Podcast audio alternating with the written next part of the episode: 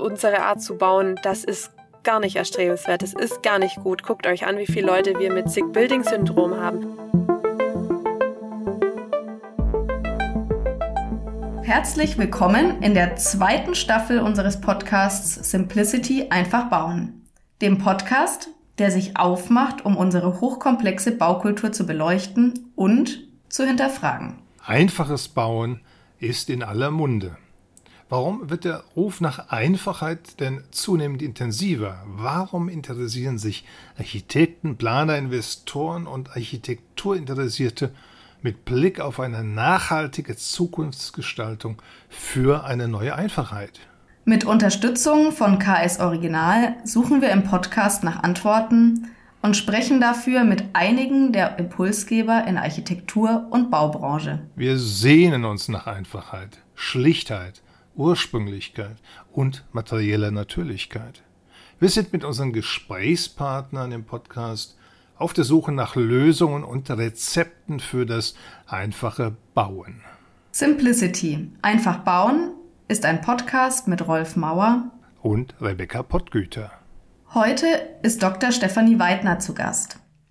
Sie arbeitet als Architektin im Büro Werner Sobeck Seit 2021 ist sie Director Sustainability Strategies und übernimmt seit Beginn diesen Jahres die Leitung des neuen Standorts in Dänemark, Werner Sobeck Kopenhagen.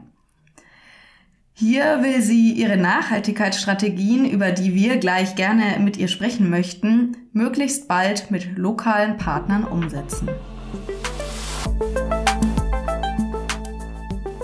Stefanie, du eröffnest aktuell eine Niederlassung für Werner Sobeck in Kopenhagen.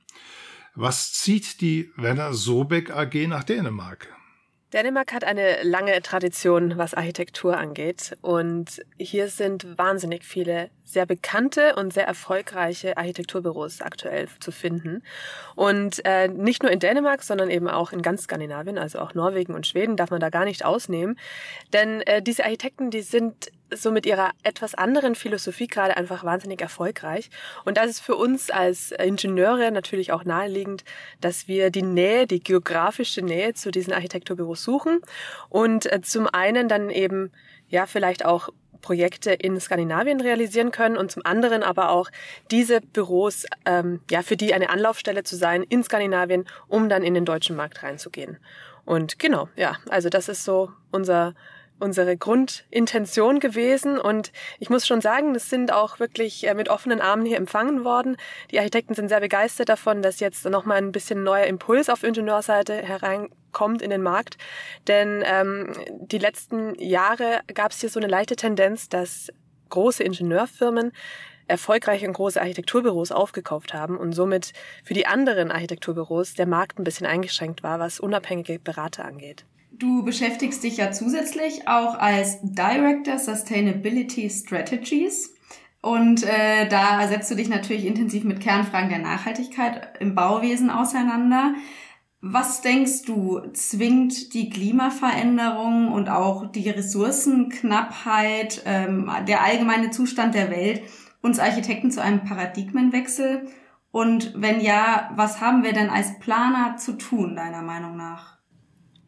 Ja, also klares Ja an der Stelle. Der Paradigmenwechsel ist essentiell und das steht für mich auch absolut fest. Denn äh, die Herausforderungen der nächsten Jahre, also angefangen davon, möglichst mit geringen Emissionen für möglichst viele Menschen zu bauen, also vor allem auch global gesehen, da haben wir ja auch gerade das äh, Bevölkerungsexplosions ähm, ja, Problem will ich nicht sagen, Herausforderung, aber dann dabei auch noch das ökologische Gleichgewicht zu wahren und auch die soziale Komponente nicht zu vergessen. Ich glaube, das ist eine wahnsinnig große Herausforderung. Wahrscheinlich das Größte, was wir so im Bauwesen in den letzten Jahrhunderten meistern mussten.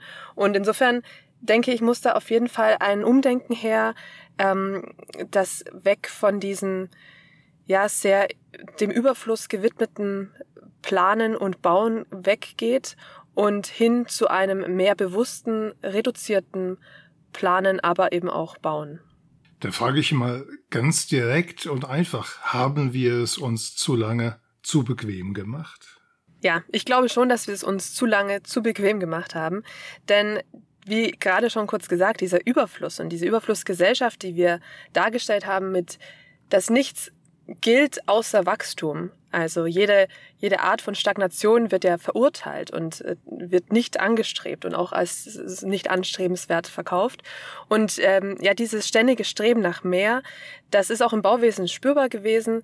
Die Herausforderungen und die Anforderungen wurden immer höher, noch mehr bauphysikalischer Schutz, was Akustik zum Beispiel angeht, noch mehr Dämmung, ähm, anstelle von irgendwie den Nachbarn hören und vielleicht noch einen zweiten Pulli anziehen. Ähm, also damit fängt's an und dann aber auch kann man sich als Person, auch als Bewohner und als ähm, ja, Nutzer dieser urbanen und gebauten Strukturen äh, nicht ausnehmen, denn auch unsere persönlichen Ansprüche wurden ja mehr. Wir wollen mehr Wohnraum. Allein in Deutschland ist der Wohnraum in den letzten Jahrzehnten um über 20 Quadratmeter pro Person gestiegen. Jetzt sind wir bei irgendwie 47. Das ist schon eine ganze Menge und momentan ist auch noch gar kein, gar kein Rückschritt in Sicht, weil eben, wie gesagt, äh, Wachstum eben das Nonplusultra ist. Und insofern gab es da auch einfach kein Bedürfnis und kein keine Notwendigkeit, sparsamer zu werden. Auch auf politischer Ebene wurde sowas ja nie impliziert. Und insofern, ja, war es eben die einfachere Variante und die schönere, angenehmere Lösung, einfach so viel wie möglich zu bauen, so viel wie möglich Material zu investieren und Themen wie Resilienz oder auch wie Suffizienz nicht wirklich zu thematisieren. Du sitzt ja gerade in Kopenhagen, während wir hier in Deutschland sitzen. Ähm, wir sind online zusammengeschaltet. Was denkst du denn, können wir von Dänemark irgendwas lernen in der Hinsicht? Sind sie uns da vielleicht äh, die Dänen in Teilen voraus? Ja, die Dänen haben eine andere Art von und Weise zu bauen, habe ich so das Gefühl. Also wir selber haben in, also wir in Werner Sobeck haben jetzt aktuell noch keine Projekte in Dänemark realisiert, deswegen kann ich immer nur jetzt gerade von den Beobachtungen sprechen, die ich hier mache und aus den Gesprächen zitieren, die ich mit Architekten führe. Und was mir ganz stark auffällt, auch wenn man sich in der Stadt bewegt und sich hier ja als als Bürger ähm, befindet, dann merkt man, dass diese soziale Komponente der Nachhaltigkeit hier sehr groß geschrieben wird. Und das ist tatsächlich was, wo ich mir denke, da müssen wir uns oder können wir uns noch einiges abschauen von Dänemark, von Kopenhagen auch, was die Städtebauplanung angeht. Denn äh, diese sozialen Aspekte wurden hier wie ich finde, teilweise sehr gut gelöst, auch mit den öffentlichen Räumen, die hier wunderbar in die Stadt eingezogen werden und überall Gelegenheiten zum Verweilen geboten werden, Gelegenheiten auch für generationenübergreifendes Treffen, also auch ähm, die Jugendlichen, die neben den ähm, Boccia spielenden Senioren sich befinden. Also ähm, dieses, dieses Stadtgefüge ist hier sehr gut gelöst und dazu kommt auch eine sehr, sehr gute Lösung, was die Mobilitätskonzepte angeht, in, gerade auch in Kopenhagen, aber auch in anderen dänischen Städten ist das der Fall, dass hier der Radverkehr und die Fußgänger, das ist das Niveau und das Level, auf dem sich die Stadt befindet und alles andere muss eigentlich in der Priorisierung im Stadtverkehr zurückweichen. Und das ist super angenehm als, als Fußgänger und als Radfahrer hier sich zu, fortzubewegen. Und es ist wirklich für die Stadt und für das Ganze drumherum, dieses Gefüge hier, einfach toll und macht es dann natürlich auch zu lebenswert. Und das ist was, was ich gerne in Deutschland auch haben würde.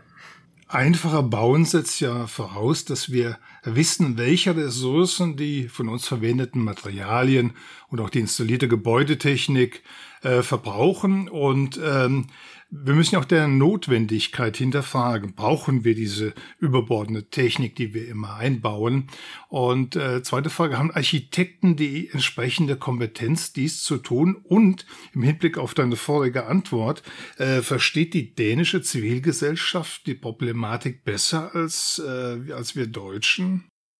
Also ich glaube, dass die Architekten die haben alle Werkzeuge eigentlich in der Hand, beziehungsweise die Werkzeuge existieren und gerade in Deutschland genießen wir eine sehr allumfassende Ausbildung in der Architektur und das sind eigentlich die wesentlichen Maßnahmen und Werkzeuge und Kriterien, die wir benötigen, um diese Fragestellungen auch zu lösen. Und selbst wenn wir es mal aus unserer Architektensicht heraus nicht lösen können, dann ist immer noch im Sinne der integralen Planung eben ein Fachplaner dabei, ein Nachhaltigkeitsberater, ich zum Beispiel, oder eben auch ein Tragwerksplaner oder Haustechniker, der dann die expliziten Fragen dann nochmal genauer beantworten kann. Aber prinzipiell ist ja auch Architektur, stammt ja aus diesem, ähm, ja, ursprünglich Baumeistertum, die, äh, die allumfassenden, sehr ja, Allrounder des Bauwesens, wie es früher die Architekten waren, dass sie wirklich alles gemacht haben, von Ausführung bis hin zu äh, Ingenieursaufgaben äh, und dann auch eben der Architektur und dem Design. Da sind wir jetzt klar ein bisschen davon weggegangen, ähm, ein bisschen mehr in Richtung Spezialisierung, aber trotzdem, die Kernkompetenzen sind da und die Flexibilität auch, was im, im Geiste ähm, notwendig ist, um eben kreative Lösungen zu finden. Ich glaube auch, dass da unsere Berufsgruppe sehr gut im Vorteil ist eigentlich gegenüber anderen. Insofern habe ich da großes Vertrauen, dass wir hier auch Lösungen finden werden. Und ja, du hast es angesprochen, die die Ressourcenverbräuche zum Beispiel, ich meine, für unsere Kostenermittlungen müssen wir ja eigentlich auch genau das machen. Wir müssen Quantitäten ziehen und jetzt heißt es halt nicht nur unbedingt daraus dann Kosten abbilden zu können, sondern daraus eben auch ableiten zu können, wie viele Ressourcen werden überhaupt verbraucht in meinem Gebäude, um sich das auch mal bewusst zu machen und es dann auch wieder dem Bauherrn rückzuspiegeln. Und zu deiner Dänemark-Frage, ob das jetzt in der in der Gesellschaft hier vielleicht anders ankommt. Also das glaube ich tatsächlich schon auch, dass hier das Bewusstsein nochmal ein anderes ist, vor allem weil ja Thema grüne Energien war vor, vor ich glaube, 15 Jahren hier ein wahnsinnig großes Thema mit sehr vielen Änderungen, auch im, im äh, ja, in den Prozessketten, auch für Bauanträge und so weiter. Insofern wurde die Bevölkerung da zu einem sehr frühen Zeitpunkt sehr allumfassend sensibilisiert. Es gibt hier auch eine sehr große oder ist ein sehr großes Vertrauen gegenüber der Wissenschaft und somit zweifeln hier auch wenige Leute einfach die Faktenlage an, was vielleicht in anderen Ländern auch äh, teilweise anders sein kann. Und ähm, ja, insofern hat man hier den, den Glauben daran, dass es wirklich menschengemachten Klimawandel gibt, dass es ähm, notwendig ist zu handeln. Der, denke ich, ist auch in der Bevölkerung vorhanden. Ähm, allerdings trotzdem manche Aspekte die sprechen da so auch ein bisschen dagegen. Ich kann da kurz aus meiner, mein, von meiner Wohnung hier erzählen. Äh, ich wohne in einem Mehrfamilienhaus und zum Beispiel das Licht im Flur, im Hausgang, ist die ganze Zeit an. Egal ob es Sommer, Winter, Tag, Nacht ist, es ist durchgehend an. Und sowas nervt mich fürchterlich, weil ich mir denke, das ist unnötig. Ich brauche nicht diese äh, ja, Festbeleuchtung in meinem Hausgang die ganze Zeit. Und äh, da, das sind diese Aspekte, wo ich mir denke, naja, überall ist es noch nicht auch hier angekommen. Aber ähm, ja, in, in Phasen denke ich schon auch sehr gut. Du hast dich in deiner ausgezeichneten Doktorarbeit damit beschäftigt, wie urbane Strukturen mit möglichst wenig Ressourcen realisiert werden können. Das ist eine Art von Reduktion jetzt im Rahmen des einfachen Bauens, was wir hier besprechen, die wir in unserem Podcast bisher noch nicht in aller Ausführlichkeit besprochen haben. Deshalb bin ich jetzt ganz gespannt, etwas äh, von dir dazu zu hören. Wie schwierig ist es denn, hier Strategien zu finden? Oder liegen sie manchmal eventuell sogar auf der Hand, wenn man sich nur einmal damit beschäftigt? Man muss sich tatsächlich damit beschäftigen. Also vieles hängt einfach davon ab, dass ich die Ausgangslage kenne, dass ich weiß, wo ich starte, was so die durchschnittlichen Verbräuche sind und erst dann kann ich anfangen zu optimieren. Und in meiner Doktorarbeit war ich ganz erstaunt, dass diese Fragestellung tatsächlich noch nie behandelt wurde, welche Wohnstruktur oder welche Wohngebäudetypologie denn am ressourcenschonendsten ist. Denn ich meine, wir, wir bauen hauptsächlich Wohngebäude und da muss man sich doch die Frage stellen, welche Form ist denn überhaupt ressourcenschonend? Natürlich gibt es auch immer Abweichungen, das ist ganz klar. Ich bin in meiner Doktorarbeit jetzt von einem sehr ähm, stringenten Raster ausgegangen. Ich habe Massivbaugebäude untersucht. Insofern ist Holz da schon mal zum Beispiel rausgefallen.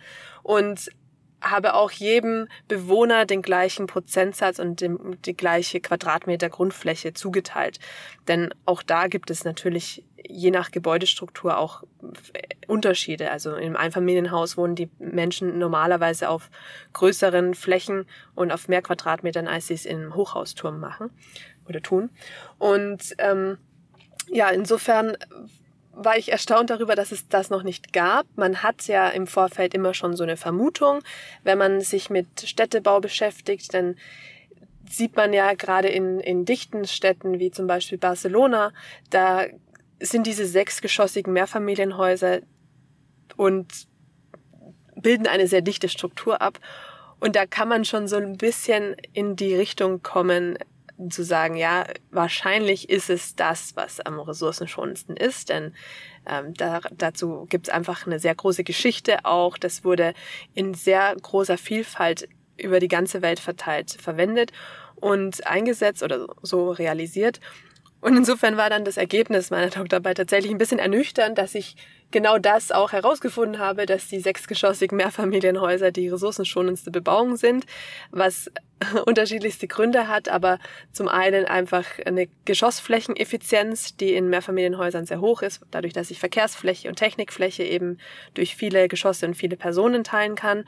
Und dann ist es äh, tatsächlich auch noch die, die Effizienz in der Tragstruktur, also ein die, die Wandstärken von einem Zweifamilien- oder von einem Einfamilienhaus sind meistens ja nicht wesentlich größer als die von einem sechsgeschossigen Mehrfamilienhaus. Insofern hat man da einfach diese, diese Effizienzen, die in mehrgeschossigen Gebäuden besser sind. Und ähm, wenn man das auf eine Dichte vergleicht, dann lässt sich auch sagen, je dichter, desto besser, weil dann habe ich auch wieder Verkehrsfläche, die weniger ähm, beansprucht wird pro Person, sondern eben auf mehr Personen aufgeteilt werden kann. Ja, das war auf jeden Fall ernüchternd und erstaunlich zugleich. Ja, das glaube ich. Wann hattest du die äh, Doktorarbeit geschrieben? Also im Jahr 2020 habe ich abgegeben. Stichwort Reduktion. Das ist ja wirklich ein, ein, ein großes Wort im, im Bereich des einfachen Bauens. Ähm, die Nachhaltigkeitsdebatte hat ja viele Ebenen. Werner Sobeck hat dazu bereits 1998 die Formulierung des Triple Zero Prinzips eingeführt. Triple Zero hört sich nach einer massiven Reduktion in vielen Bereichen an. Ähm, kannst du den Zuhörern bitte kurz erläutern, um was es geht und uns erzählen, welche Nachhaltigkeitsstrategien ihr bei Werner Sobeck verfolgt?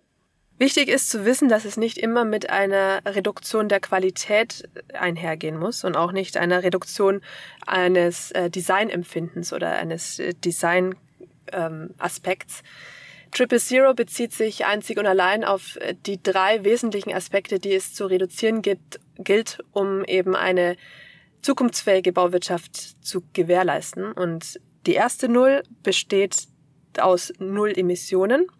Das bedeutet eben Null Emissionen während der Betriebsphase, aber auch Null Emissionen, und damit sind alle Treibhausgasemissionen gemeint, während der Herstellungsphase und auch während der Abbruchphase und am Lebensende eines Gebäudes. Und diese Null-Emissionen werden dann zum einen ja auch dadurch begünstigt, indem Null Energie aus Verbrennungsprozessen beteiligt ist in dem, in der ganzen Geschichte. Also, das ist die zweite Null, die Null Energie. Und ganz wichtig ist hier eben die Unterscheidung, dass man sagt Null Energie aus Verbrennungsprozessen. Also, es darf einfach nichts verbrannt werden. Kein Holz, kein Öl, kein Gas. All das produziert Emissionen und da ist es wirklich irrelevant, ob die Emissionen wie im Falle von Holz ähm, vor 80 Jahren gebunden wurden und jetzt emittiert werden oder im Falle von Öl von vor ein paar Millionen Jahren und jetzt emittiert werden. Wichtig ist eben dieser Zeitpunkt, dass wir sagen, jetzt werden die Emissionen aus diesen Energieträgern emittiert und das müssen wir verhindern.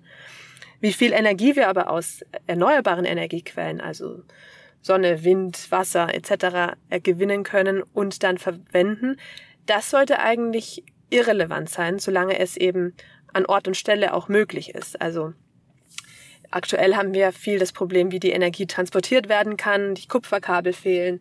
Wir haben auch ein Problem, wie die Energie dann gespeichert werden kann.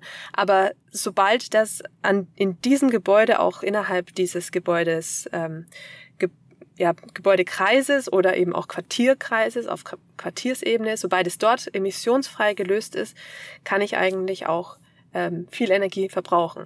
Deswegen Null Energie aus Verbrennungsprozessen und die dritte Null steht dann für Null Abfall. Und zwar nicht nur der gasförmige Abfall, was ja wieder Emissionen implizieren würde, sondern eben auch der feste Abfall in Form von ja, Bauschutt während der Herstellungsphase oder dann aber auch Abbruch, Abfall nach Lebensende. Und dieses kann dann zusammengeführt werden in diesem ähm, ja, kreislaufgerechten Planen und Bauen und dieses kreislaufgerechte Denken.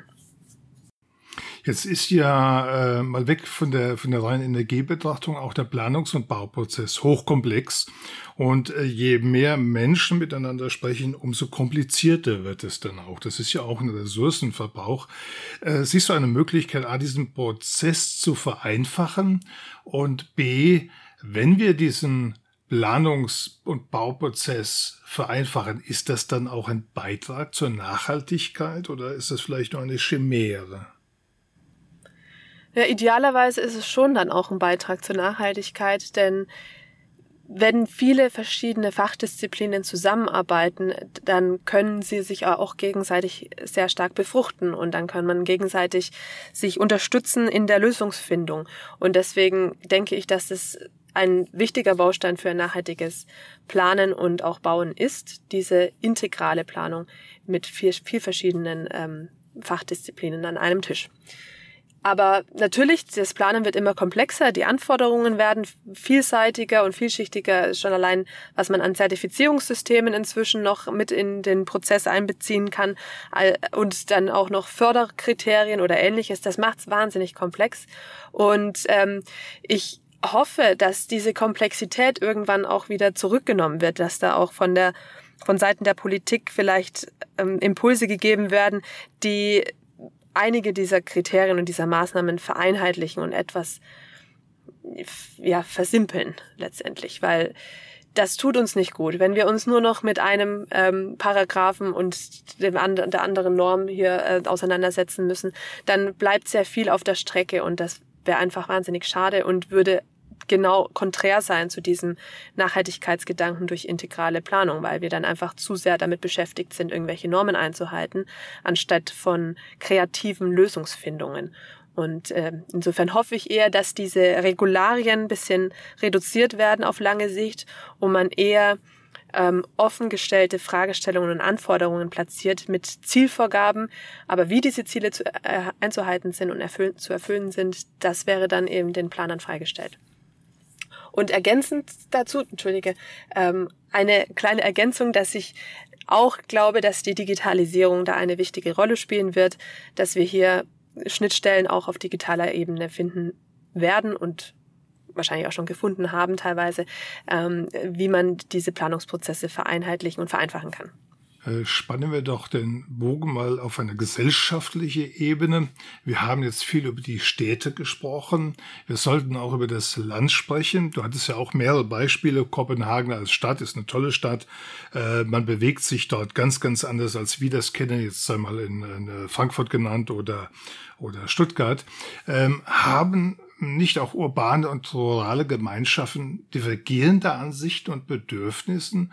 Gibt es nicht auch sagen wir mal, gesellschaftliche Gruppen, getrennt durch Bildungsunterschiede oder durch verfügbares Einkommen, deren Bedürfnisse nicht auf einen Nenner zu bringen sind, müssen wir die nicht auch in unseren Planungen berücksichtigen? Ja, die unterschiedlichen Anforderungen und Bedürfnisse, die sind sicherlich ein zentrales Thema von sozialer Gleichberechtigung im Städtebau. Und ja, nicht nur im Städtebau, sondern eben auch generell in der Entwicklung von ja, von urbanen oder aber auch ländlichen Bereichen. Und das ist sicherlich eine sehr große Challenge, das alles unter einen Hut zu bekommen. Und hier, glaube ich, braucht es auch sehr viele Anreize und Konzepte, wie man diese Durchmischung, die sicherlich notwendig ist und sicherlich auch ähm, für alle Seiten die bessere Lösung anstelle von Segregation und äh, Ausgrenzung gegenüber den anderen Gruppen, und ja, diese Anreize werden eben noch benötigt, damit man auch diese Durchmischung wirklich überall schafft. Ich finde, das wird hier in Kopenhagen in den, in den Stadtquartieren teilweise ganz gut gelöst, dass man auch immer ein sehr unterschiedliches und ähm, abwechslungsreiches Bild hat oder ja, die Anforderungen der Gebäude und der Quartiere für verschiedene Zielgruppen geeignet sind. Muss ja nicht nur unbedingt ähm, ländlich und urban und äh, reich und arm sein, kann ja eben genauso gut auch alt und jung sein. Insofern gibt es da sehr viele gesellschaftliche Gruppen, die es unter einen Hut zu bringen gilt. Und ja, also ich, ich habe da jetzt auch nicht das, äh, das Rezept äh, zur Hand, aber ich denke, dass es einen hohen Stellenwert haben muss, um eben zukunftsfähige ähm, ja, urbane Zonen und aber auch ländliche Ge Gegenden zu schaffen. Und dass es unbedingt immer ganz früh bei der Stadtplanung mit be äh, berücksichtigt werden muss ja, wie bekommen wir denn die Familien aufs Land? Auch da muss es Ansätze geben und Anreize, die hier eine Förderung möglich machen oder diese Einbindung in den, in den Kontext. Ich meine, es, durch Corona gab es so einen leichten, leichten Zug auf das Land. Das heißt, da könnte es schon passieren, dass dann die eine oder andere ländliche Gegend dafür, äh, daraus längerfristig profitiert. Aber es passiert einfach noch, noch viel zu wenig und die, unsere Städte sind zu überlastet aktuell und das gilt nicht nur für Deutschland, sondern in anderen Ländern natürlich noch viel mehr und die brauchen auch eine gewisse Entlastung auf lange Sicht. Insofern ja, hoffe ich, dass da noch viel passieren wird in dem, dem Bereich. Du hast ja gerade die anderen Länder erwähnt. Wir westliche Nationen versuchen ja gerne andere Kontinente oder deren Städte oder deren Länder auf unser Niveau zu entwickeln. Und jetzt mal kritisch gefragt, ist das nicht grundfalsch? Müssten wir nicht unsere Gesellschaft auf der, auf der Niveau und auf deren Ressourcenverbrauch beschränken? Ähm, ich habe jetzt mit Absicht keine Nationen genannt, weil das hier eine prinzipielle Frage ist. Und Anschlussfrage, können wir Verzicht ich glaube auch, dass es grundfalsch ist, dass wir unsere Art und Weise zu leben und zu bauen versuchen, auf andere Länder zu projizieren.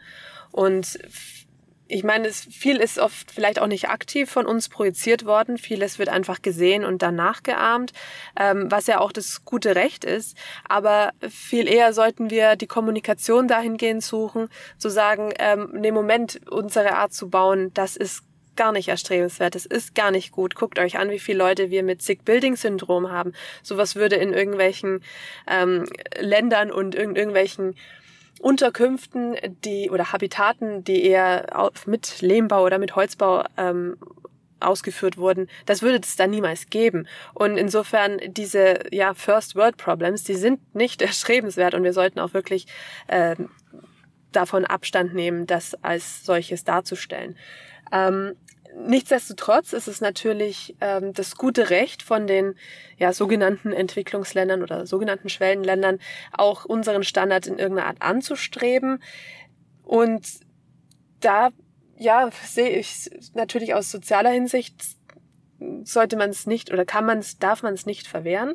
Ähm, wir müssen eben versuchen zu zeigen, dass das nicht die beste Art und Weise ist und dass sie sicherlich nicht für jede Klimazone auch anzuwenden ist. Das ist auch klar. So ein Glasgebäude in, äh, äh in Norwegen funktioniert vielleicht, äh, vielleicht auch nicht unbedingt am besten, aber äh, in der Sahara auf gar keinen Fall.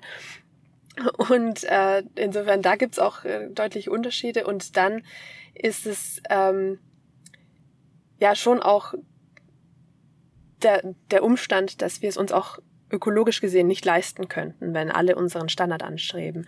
Denn dafür haben wir die Ressourcen nicht. Wir müssten dafür mehr als das Doppelte von unserer aktuellen umbauten Welt nochmal neu bauen. Und das können wir nicht. Das können wir nicht leisten, das kann die Welt nicht leisten. Dafür sind die planetarischen Grenzen einfach zu eng und zu knapp.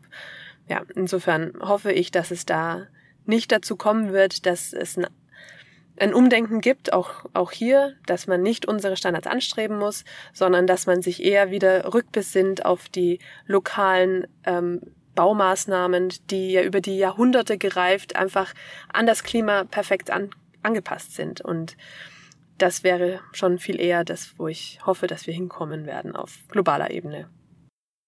Das wäre schon ein schönes äh, Zukunftsbild und äh, lass uns einen gesamtheitlichen Ausblick in die Zukunft wagen. Was meinst du? Wie wollen wir leben und was wird das auch in der Zukunft für das Bauen heißen? Hat das Büro Werner Sobeck äh, vielleicht äh, schon Handlungsanweisungen entwickelt, die unsere Zukunft äh, sichern oder zumindest ähm, mitgestalten könnten? Ja, also ich glaube, das Konzept Triple Zero, was wir vorhin schon kurz erwähnt hatten, das spielt hier sicherlich eine wichtige Rolle. Und null Müll bedeutet natürlich auch erstmal gucken, was habe ich denn überhaupt. Und ähm, ich glaube, ein wichtiger Schlüssel für die Zukunft wird sein, mit dem Bestand zu arbeiten und Bestandsgebäude wieder zu verwenden und so deren Lebensdauer einfach zu verlängern. Denn die ganzen Ressourcen, die dort bereits eingebaut wurden, die könnte man eben sich einfach sparen und äh, nochmal wiederverwenden anstelle von Neubauen. Und insofern glaube ich, ein Schlüssel zum Weg wird tatsächlich der Umgang mit dem Bestand sein. Gilt vor allem natürlich jetzt hier für unseren deutschsprachigen Raum oder in Mitteleuropa, wo es auch viele Bestandsgebäude gibt, wo wir eher einen Bevölkerungsrückgang zu erwarten haben und deswegen auch Leerstand ähm, zu erwarten wird. Und als äh, nächsten Aspekt ähm, hoffe ich, dass wir uns mehr im Verzicht auch ähm, ja, üben können, um nicht nur als Bauherrin, sondern eben auch als Bewohner und als Nutzer dieser umbauten Welt mit weniger klarzukommen und uns mit weniger zufrieden zu geben. Ja, und deswegen glaube ich, dass hier einfach die, die Bewusstseinsschaffung, die Aufklärungsarbeit und dieses ja, darauf, auf die Problemstellung stoßen, dass das sehr wichtig ist und dass wir da wirklich stark daran arbeiten müssen, damit das in alle Köpfe geht, damit wir überall ja die Menschen da mitnehmen können. Denn das geht nicht nur, wenn jetzt ein paar Architekten entscheiden, ähm, wir bauen jetzt ein bisschen anders, sondern das geht wirklich nur im Kollektiv mit der Industrie, mit den Bewohnern, mit den Bauherren und mit der Politik. Ja, und ansonsten die Klassiker natürlich, also recyclinggerechtes Planen und Bauen, Bauen mit Rezyklaten, um den Ressourcenverbrauch zu reduzieren, Bauen mit nachwachsenden Rohstoffen und dann hoffen, dass wir vielleicht auch noch die ein oder andere Innovation erfahren werden im Bauwesen, gerade wenn es wenn es jetzt bedeutet, dass wir Emissionen aktiv einsparen müssen, dann denke ich auch, dass sehr viele Innovationen und sehr viele neue Technologien in den nächsten Jahren oder Jahrzehnten dann auch auf dem Markt erscheinen werden, die hoffentlich dann auch von der Politik schnellstmöglich äh, in die Realisierungsphase gebracht werden können, sodass wir es auch anwenden können. Lass mich noch mit einer Anschlussfrage schließen. Ähm, die, es sind Begriffe gefallen wie der, der Rückgriff auf den Bestand, Verzicht, Ressourcenminimierung. Wie stehst du dazu? Wie eng verwoben ist das Thema Nachhaltigkeit mit Einfachheit, weil all diese Begriffe sind für mich ein Ausdruck von, einfach, von einfacherem Denken, reduzieren. Ähm, ja, wie stehst du dazu?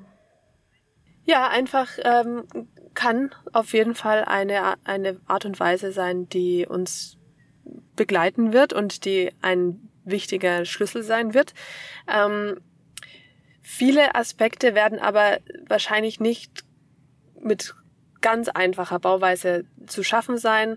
Ähm, ich denke jetzt gerade mal an mehrgeschossigen Bürogebäudebau. Äh, ich habe von einigen Bürogebäuden, die jetzt vor zehn Jahren oder so mit natürlicher Belüftung zum Beispiel erstellt wurden, ohne zusätzliche Kühlung, einfach mit Nachtauskühlung, das funktioniert aktuell nicht mehr. Dafür ist das Wetter mittlerweile viel zu heiß geworden. Jetzt die letzte Woche war ja auch irrsinnig heiß und da kommen dann einfach diese einfachen Gebäude und die ähm, ja die sehr low-tech ausgeführten Gebäude irgendwann an ihre Grenzen.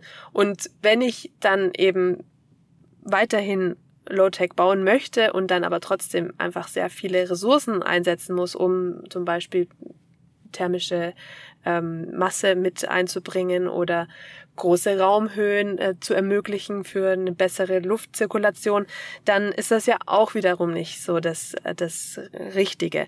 Aber ja, es ist dieser, dieser feine Mittelweg und dieses feine Optimum, das es eben für jedes Projekt individuell, für jeden Standort individuell zu suchen und zu evaluieren gilt. Und dann lässt sich da in dieser zusammen, in diesem Zusammenspiel der ganzen Faktoren eben ein Optimum finden. Da bin ich mir sicher. Ganzheitlichkeit auf allen Ebenen, also. Ja. Liebe Stefanie, vielen, vielen herzlichen Dank für das Gespräch. Ähm, sehr spannende Aspekte und ähm, ja, wir nehmen wieder so einiges mit für unseren Diskurs zum einfachen Bauen. Freue mich. Vielen Dank euch. Vielen Dank, Stefanie.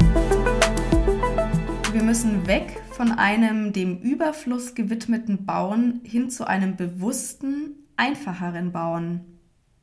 Ich finde, Stefanie bringt es damit auf den Punkt, wenn ich sie hier zitieren darf.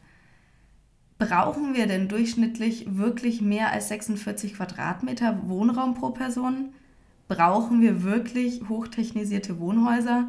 Hier ließen sich noch zahlreiche Fragen anschließen. Richtig, ich denke unweigerlich daran, dass schon vor 50 Jahren eine Gruppe von Forscherinnen und Forschern einen Bericht an den Club of Rome mit dem Titel Grenzen des Wachstums veröffentlichte. Und darin beschrieben sie, dass das Wirtschaftssystem kollabieren werde, wenn die Menschheit so weitermache wie bisher. Was hat sich denn seitdem geändert? Was haben wir gelernt? Ich glaube, die Antwort, die wird uns erschrecken. Ja, prinzipiell kann auf einem Planeten endlicher Größe nichts unendlich groß werden. Auch die Wirtschaft nicht und auch das Bauen nicht. Und zudem ist es auf der Erde voller geworden. In den letzten 50 Jahren hat sich nicht nur die Weltbevölkerung verdoppelt, also ich wiederhole mal, verdoppelt. Sie benötigt zudem auch noch viel mehr Platz.